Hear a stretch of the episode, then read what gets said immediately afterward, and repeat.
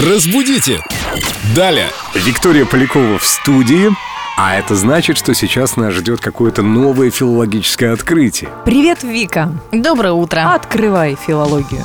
Ну, поехали. Надо было так сказать, открывай свою филологию. Сегодня мы с вами по максимуму разберем выражение русского языка. Кстати, это самое выражение разберем. Очень часто по максимуму пишут через дефис. А как но надо? Это неверно, потому что пишется оно просто раздельно в два слова. Через дефис мы пишем, если у нас окончание ому или ему, но по максимуму, соответственно, у нас окончание уму. Значит, оно не подходит под это правило, и мы пишем его просто в два слова. Только ому и ему, и тогда ставится дефис Ну, после либо- по. Да, если и, например, на конце по-английски, по-русски, тогда тоже пишем через дефис. А если по-английски, по-английскому? Литературно все же будет по-английски. Да, экономим чернила.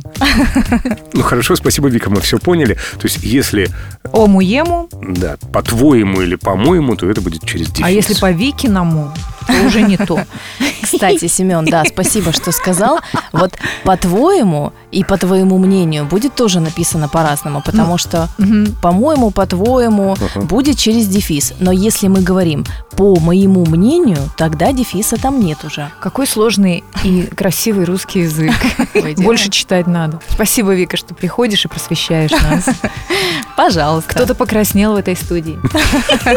тот, кто молчит. По-моему, это я. Через дефис. Разбудите! Далее!